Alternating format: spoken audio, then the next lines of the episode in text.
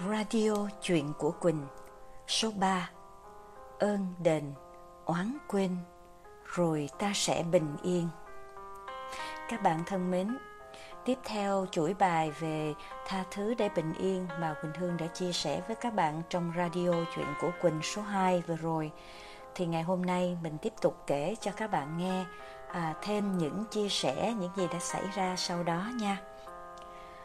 Các bạn biết không, à, sau khi bài viết Tha thứ một người, tức là bài viết đầu tiên trong chuỗi bài Tha thứ để bình yên của mình được đăng lên trên trang, thì đã có một bạn gái gửi inbox vào trang mình, giọng vẫn rất nặng nề và cay đắng. Cô kể về nỗi đau khi phải ly thân và ly dị với người chồng cũ, để hiện giờ cô phải nuôi con một mình.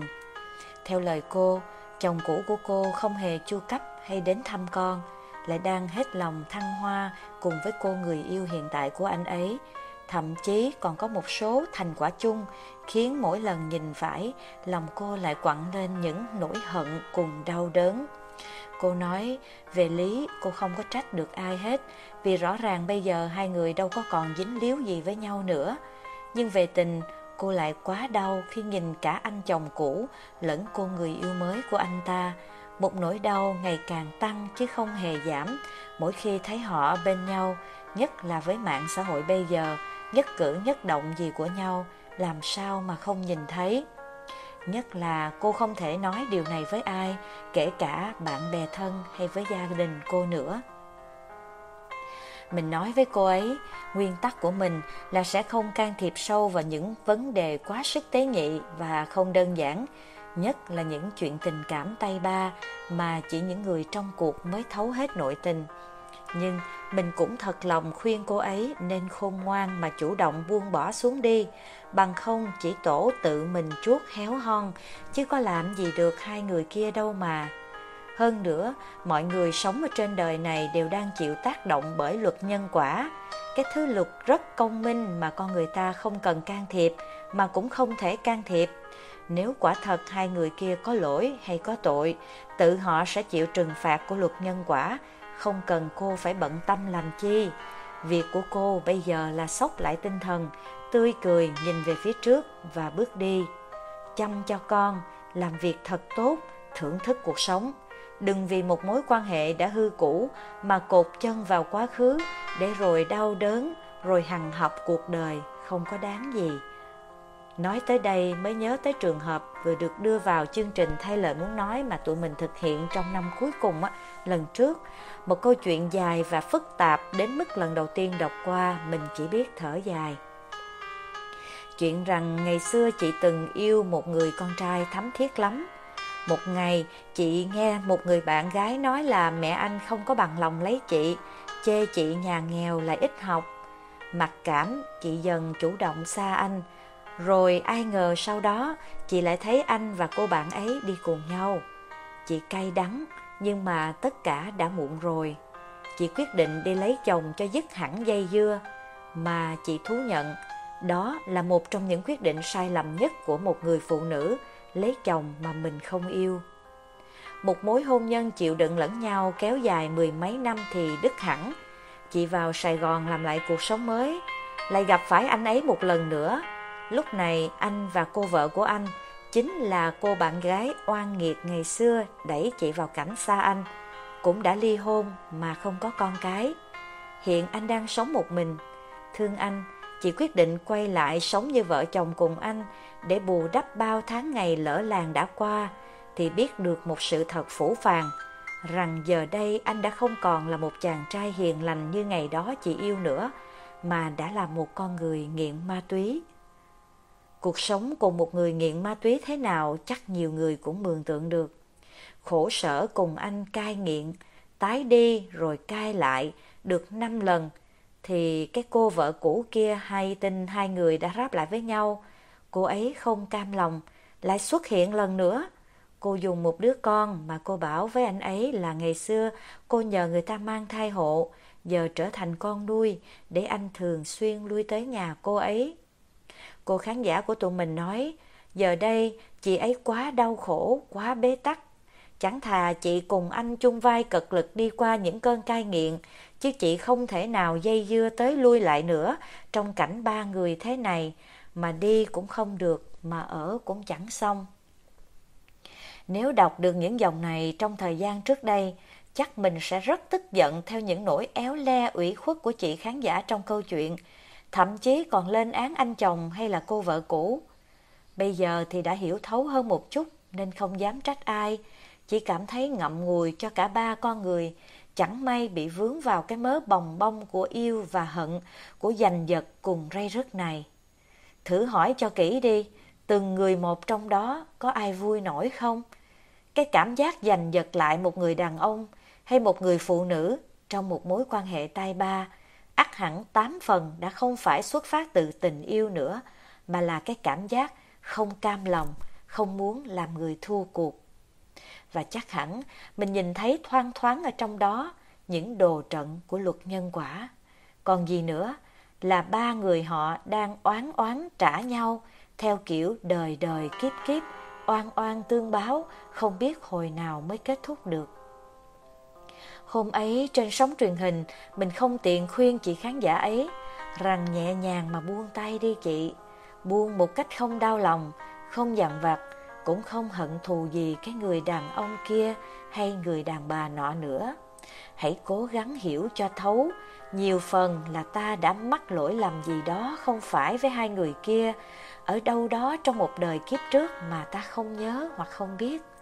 Để chương đời này, ta ngơ ngác, không hiểu vì sao ta sống như vậy, mà đời lại oái oăm cho ta rơi hết vào nỗi éo le này đến nỗi đận khổ kia, mà tất cả đều liên quan đến hai con người cụ thể ấy. Sẽ không dễ để thuyết phục mình theo giả thiết như vậy đâu, mình biết. Thế nhưng, nếu không nghĩ theo hướng ấy, ta cũng có tự mình thoát ra khỏi cái mớ bồng bông ngày càng làm ta điên tiết vì hận thù, ngày càng làm ta héo hon vì bế tắc, vì sầu não đâu mà ta mong. Ngay cả nếu ta chưa từng phạm lỗi gì với họ cả, mở ngoặt nha, trong nhiều đời kiếp trước, thì việc họ cư xử tệ bạc với ta như vậy trong đời này, hãy cố gắng nhìn cao hơn một bậc mà buông tâm oán hận với họ luôn. Hãy mỉm cười với sự thứ tha và khoan dung, bởi vì ta hãy hiểu rằng chỉ có lòng từ bi và sự khoan dung mới là chiếc chìa khóa mở chiếc lồng giam cầm ta với sự phiền não và sân hận. Kinh Phật dạy, khởi một lòng sân, oán thù vô lượng. Sân ở đây chính là cơn sân giận, hận thù của bản thân. Chỉ cần ta nổi lên một cơn tức giận, oán thù sẽ ngập tràn ở trong lòng. Và bạn biết đó, oán thù vốn là cái thứ chứa năng lượng cực kỳ tiêu cực, có thể làm cho tần số năng lượng trong bạn sa xuống rất thấp. Điều này khiến cho bạn giảm tuổi thọ, sức khỏe suy sút và tinh thần bấn loạn. Được rồi, theo đúng bản tính sân si của người đời, khi bạn nổi điên lên với ai, bạn sẽ có khuynh hướng mơ tới ngày có cơ hội báo thù đúng không? Hoặc giả, bạn mong phải có lúc làm cho hắn hoặc là cô ả đau đớn như là mình từng phải đau đớn phải không? Thôi bỏ đi bạn. Mình đã nói rồi, oan oan tương báo biết đời nào xong. Bạn có muốn kéo lê cuộc đời mình trong ước mơ báo thù, để rồi cái kiếp sau, ok, bạn sẽ có cơ hội trả thù họ thiệt. Nhưng đồng lúc bạn lại tiếp tục gây ra oán thù nhìn từ phía họ, bởi ở cái đời kiếp sau đó, đến phiên họ cũng nhận thấy rằng, Ủa, sao họ đâu có làm cái gì bạn đâu mà bạn cứ đến bạn ăn hiếp, rồi bạn gây tổn thương với họ hoài vậy? Và họ cũng sẽ tiếp tục sinh lòng sân, nghĩa là oán thù vô lượng rồi. Rồi cái đời kiếp sau nữa, đánh qua. Rồi đời kiếp sau nữa, trả đũa lại. Ok lần nữa, có thể bạn nói, ai biết có kiếp sau hay không, trong khi đời này tôi quá khổ rồi. Nhưng mình nói giữa hai khả năng là một có những đời kiếp sau và như thế mọi việc sẽ diễn ra y như mình phát họa ở trên. Và hai là không có kiếp sau, bạn có dám liều lĩnh chọn đại cái vế sau không? Để rồi lỡ mà vế đầu có thật, ai mà kiểm chứng cho được đâu, thì lúc đó bạn sẽ thế nào? Kêu trời cao không thấu, đời đời kiếp kiếp lầm lũi trong oán thù, càng lúc càng sâu đậm, chẳng đời kiếp nào được ngẩng đầu cao lên mà sống an vui và hạnh phúc. Bạn cũng đâu có muốn như vậy đâu, phải không? Bỏ qua đi bạn. bỏ qua để sống tiếp phần còn lại của cuộc đời mình một cách nhẹ nhàng và hoan hỷ. Cuộc đời này ngộ lắm đó, cả một gánh nặng đau khổ dây dưa như vậy, nhiều khi chỉ thật như một cơn thử thách, coi bạn có đủ nhẫn nại không, có đủ bao dung không. Để rồi chịu cay đắng đau khổ như vậy đã đời. Chỉ cần bạn cắn răng bạn nói được cái câu như vậy nha. Tôi xin buông cho hai người, không giữ lòng hận, không mang tâm đau đớn và muốn dằn vặt hai người nữa. Đường ai nấy đi, chúc hai người bình yên. Thật sự sẽ thật diệu kỳ, dần dần trong lòng bạn cũng sẽ được bình yên. Nhớ, mình đang khuyên bạn không phải là bằng cái nhìn lý thuyết suông. Có thể những câu chuyện mình từng trải qua cũng không hoàn toàn giống y như của bạn. Nhưng mà sống hơn nửa đời người, không phải hoàn toàn không có những người mà nói thiệt. Mình từng giận tím ruột bầm gan và chỉ muốn vặn cổ họ ba vòng mới hả tức giận. Nhưng càng về sau này, càng ngộ ra rồi, những con người đó dần đã cho vô luôn trong quá khứ, mỗi một ngày một mịt mờ, cũng không buồn giận, cũng không buồn nhớ lại. Thậm chí đơn giản nghĩ, nhiều khi nếu mà không có họ tới dạy cho mình những bài học cay đắng như vậy, con người mình đã chẳng thực tế hiểu chuyện được như bây giờ. Thôi thì trời đất rất là công bằng, lấy đi của ta một số thứ thì sẽ đền bù lại cho ta những thứ khác. Những thứ khác đó, chúng nó hẳn đang nằm rải rác ở đâu đó quanh ta bây giờ, như những tay nắm ngon lành trong trò chơi Mario đi hái nắm kinh điển mà một thời bạn nào cũng có chơi đó. Nhưng mà phải chịu khó đừng để sự sân hận bịt chặt hai mắt mình nữa. Mở mắt ra nào, điềm tĩnh nhẹ nhàng nhìn cuộc sống trước mắt, chắc chắn sẽ nhìn ra những điều kỳ diệu mới, những niềm hoan hỷ mới. Đúng vậy bạn à, cuộc đời này là của ta, quý giá lắm, và ta nhất định sẽ không cho phép bất kỳ một sự sân hận nào với bất kỳ một con người nào tước mất của ta cơ hội thưởng thức những niềm vui hiện hữu và tương lai. Cứ niệm ở trong lòng mình như vậy, đời bạn sẽ sang trang, mình chắc chắn, và rồi bạn cũng sẽ bình yên, mình chắc chắn. Để mình kể tiếp cho bạn nghe câu chuyện về ơn đền oán quên nha.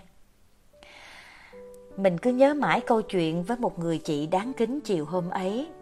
Chị ngồi trước mặt mình, kể về những nỗi đau, những tệ bạc mà người thân đối xử với chị trong quá khứ, với vẻ mặt điềm tĩnh lạ lùng, cũng không hề rơi một giọt nước mắt. Chị nói chị mang bầu tổng cộng 7 lần, nhưng mà chỉ giữ được có đứa đầu với đứa cuối thôi. Còn năm đứa giữa, ít nhiều đều đã ra đi khi được 5-6 tháng. Trong đó có một lần là do những bạo hành về tinh thần và xô đẩy của người chị chồng.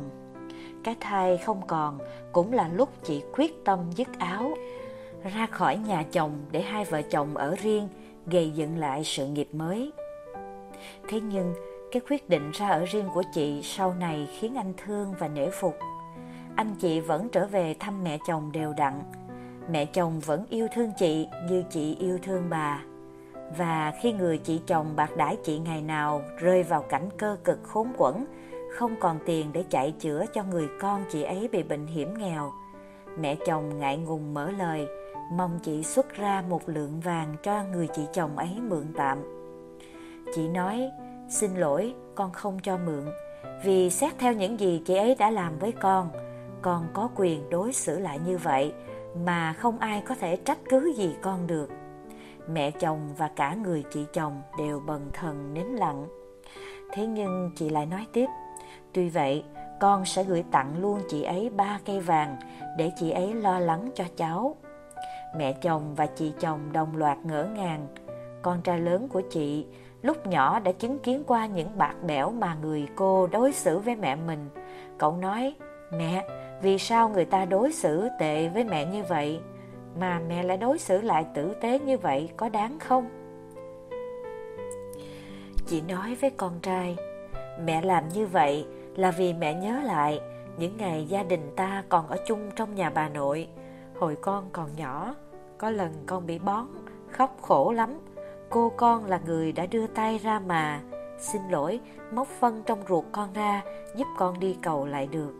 Mẹ nhớ là nhớ cái ơn đó và chị ấy nhìn mình cười nhẹ như không, nói với chị nguyên tắc sống của chị luôn là cái câu mà chị luôn dạy các con mình, ơn đền oán quên. Nghe có vẻ trái khoái bởi cái nguyên tắc ứng xử phổ biến là ơn đền oán trả, phải không? Chị nói khi người ta làm một cái chuyện gì tốt cho mình, dù là nhỏ xíu thì mình cũng đều luôn phải ghi nhớ để có lúc nào có dịp thì báo đáp lại cho người ta gấp bội phần. Còn với những ai đã tạo oán cho mình, mình ghi nhớ trong lòng làm gì cho nó nặng nề uất ức.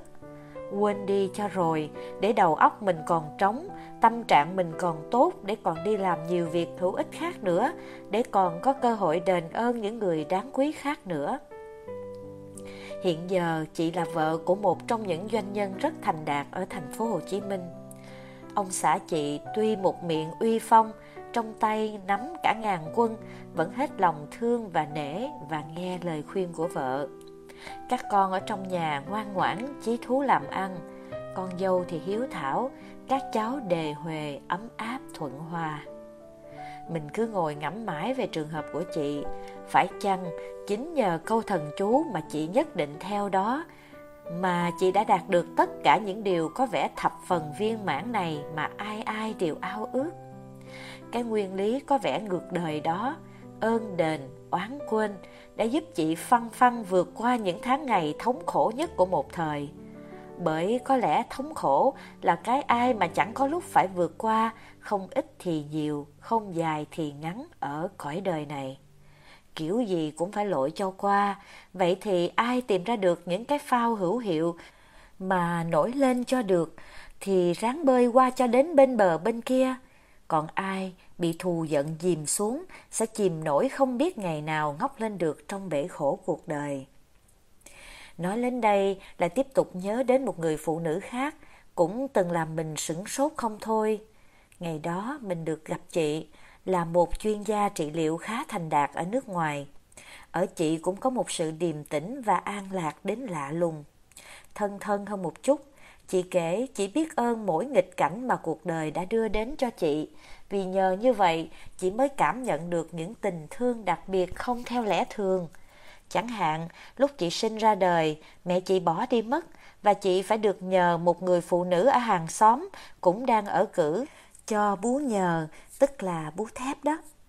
Mình lặng người nhìn chị, lòng xót xa thương cảm, nghĩ ắt hẳn chị phải hận người mẹ chị lắm ha. Nhưng không, chị lại mỉm cười, nói nhờ hoàn cảnh như vậy, chị mới biết ơn người phụ nữ hàng xóm đã cho chị bú thép ngày ấy. Một tình thương bao la vì không có ruột rà gì mà sẵn sàng cho đi những giọt sữa quý báu cho chị sống qua ngày. Rồi chị lớn hơn, tới 4 tuổi thì ba chị cũng đi lấy vợ khác, ông nội chị qua đời. Chị không có ai nuôi, bèn được đưa vô chùa.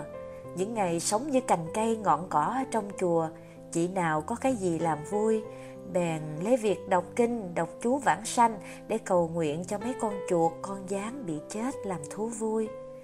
Đọc riết rồi thuộc, con gì chết chị cũng đọc cầu nguyện cho bọn chúng. Rồi lớn lên chút nữa, đâu có tiền đâu mà đi học, Chị nhận lời đưa đứa nhỏ con nhà giàu ở trong xóm đi học, Rồi sẵn đứng lấp ló ngoài cửa sổ để học lóm.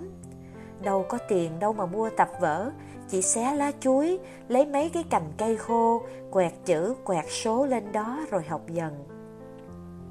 Vậy mà bạn tin không, Cứ cái kiểu học lóm, Lấy lá chuối làm tập que, làm cây bút đó, Chị đã vượt qua được 4 năm học tiểu học tới năm thằng nhỏ trong xóm lên lớp nhất, tương đương với lớp 5 bây giờ, thì cô giáo ở trong lớp phát hiện có con nhỏ sao cứ đứng lấp ló ngoài cửa sổ hết ngày này qua ngày khác. Cô giáo kêu nó vô, rồi hỏi nó cái gì nó cũng trả lời được hết ráo á. Cô thương quá, cô hỏi con có muốn chính thức vô lớp học không? Nó nói con muốn lắm mà con không có tiền. Cô nói cái đó thôi để cô lo. Và thế là với lòng thương của cô giáo lớp nhất, chị đã được vô ngồi học đàng hoàng cùng với chúng bạn. Và chỉ sau một thời gian ngắn, chị leo lên đứng hạng nhất trong lớp. Rồi cùng cái cách đó, lớn hơn một chút, chị đi bán báo cho các quân nhân nước ngoài ở các khu căn cứ quân sự, rồi tranh thủ học tiếng Anh và tích lũy tiền để đi học tiếp những năm trên. và chị đậu đại học y khoa, ra trường làm nha sĩ. Rồi cuộc đời đẩy đưa cũng trôi nổi bầm dập không thua gì một kẻ xui xẻo nhất. Rốt cuộc chị định cư ở nước ngoài, học tiếp một bằng tiến sĩ y khoa khác tại Đại học danh tiếng Stanford và bây giờ trở thành một chuyên gia trị liệu nổi tiếng, chuyên điều trị bằng năng lượng và tinh thần những con người như vậy thực sự có một năng lượng tích cực mãnh liệt mà bất cứ ai ở gần hoặc trò chuyện với họ đều được lan tỏa lây cái năng lượng lành này và ở họ, bạn sẽ học được vô số điều hữu ích và quý giá. Mà những câu chuyện hôm nay mình trích ra kể chỉ mới là những lát cắt nhỏ thôi. Chị chuyên gia trị liệu trong câu chuyện thứ hai là một phật tử. Còn chị vợ doanh nhân thành đạt trong câu chuyện thứ nhất, theo đạo công giáo. Cả hai chị đều có một điểm chung nổi bật nhìn thấy ngay là trong con người các chị không có chỗ cho năng lượng xấu của sự thù hận mà tràn ngập năng lượng tích cực, lạc quan của sự biết ơn và yêu thương. Tự nhiên mình nghĩ, thấy cảm nhận của mình thêm một lần nữa được xác định rằng mặc cho câu chữ hay các khái niệm về gọi tên có thể khác nhau, nhưng mà tôn giáo chính đáng nào cũng đưa con người ta về với những giá trị cốt lõi thống nhất, đó là buông bỏ hận thù, khai khởi lòng biết ơn và tình yêu thương vạn vật quanh mình và dường như đó cũng chính là những chiếc chìa khóa vạn năng để cho con người ta khóa lại những cánh cửa đau thương, thống hận ở sau lưng, mà đường hoàng mở ra những cánh cửa bước vào thế giới của sự an lạc và bình yên. Lại nghĩ đến câu chuyện về người khách tôi yên mang nỗi hận thù mẹ mình hôm trước. Người mà từ chị đã khởi ra duyên cho cả cuộc ngồi lại đọc lương hoàng sám tha thứ để bình yên vừa rồi sau rất nhiều điều, chị đã rất hợp tác cùng chúng mình thực hiện như ngồi lại buông xả và tha thứ. Cho tới hôm nay, chị nói có lẽ tụi mình đã thành công với trường hợp chữa lành cho chị rồi. Chị nói, chị đã không còn thấy hận mẹ chị nhiều như trước đây nữa. Tết này chị sẽ về thăm mẹ chị, điều mà sau gần một đời người không dám nghĩ đến. Khép lại chuỗi bài viết về ơn đền oán quên này mình muốn nhắc lại cho bạn về một cái kết cục rất là đẹp mới vừa diễn ra thời gian gần đây. Đó là gần 2 năm sau ngày chúng mình cùng ngồi lại khởi tâm đọc Lương Hoàng Sám quyển 5 quyển 6 với chị lần đầu tiên. Chị hầu như thường xuyên tháng nào cũng đi um, đại cộng hưởng với tụi mình. Và cách đây 3 tháng thì chị đã chính thức rước mẹ về nhà để phụng dưỡng và à, báo hiếu trong những ngày cuối đời của bà. Một niềm hạnh phúc thực sự rất lớn đối với không chỉ bản thân tất cả những ai nghe được câu chuyện này mà có lẽ là những người trong cuộc nữa. Bởi vì thực sự cái gì quá khó mà mình cố gắng bước qua cho mà làm được thì phước báo mình tích được sẽ tăng gấp nhiều lần những điều thuận lý thành chương những điều dễ dàng thuận lợi đúng không ạ? Nhất là thay đổi những ý niệm ở trong đầu mình, từ cái chỗ thôi không hận nữa, chuyển sang thương yêu và báo hiếu mẹ mình. Hẳn đó là điều phước báo vô lượng. Bởi nói gì thì gì đi nữa, dù sao ta cũng sẽ mang công ơn mẹ ta mang nặng đẻ đau ra ta rồi, phải không? Có lẽ chúng mình rất may mắn, nên trong những hoạt động mỗi ngày tụi mình làm những nơi tụi mình đi, những người tụi mình gặp, thi thoảng lại gặp được những người như vậy. Lại ra được bao nhiêu bài học quý như vậy? Để rồi sau hai năm, khép lại một bài thi, một chặng đường cũ. Chúng mình đang tiếp tục mở ra một chặng đường mới. Mạnh mẽ hơn, lan tỏa rộng hơn nữa. Đó là các khóa học về quản trị cuộc sống dựa trên nền tảng thấu hiểu về nhân số học sau những cấp độ đầu tiên, giúp cho bản thân mỗi người hiểu mình hơn, hiểu người hơn và đẩy được tầng năng lượng bản thân lên cao hơn. Cấp độ 3 với tên gọi là sống an hòa với nhân số học sẽ chia sẻ và hướng dẫn với các bạn một số cách thức hiệu quả để bạn buông xuống những gút mắt và những trục trặc nếu có với những mối quan hệ xung quanh. Qua đó, bạn sẽ sống nhẹ nhàng và vui vẻ hơn chúng mình thật sự biết ơn và rất thương những mối duyên lành đã tạo tác cho chúng mình dấn bước được đến chặng đường này và tin rằng miễn có lòng thương, miễn có đức tin và niềm tin, tất cả chúng ta sẽ cùng nhau nắm tay đi thật dài và thật xa trên con đường phía trước. Gửi niềm lành cho tất cả ngày 19 tháng 11 năm 2020, Lê Đỗ Quỳnh Hương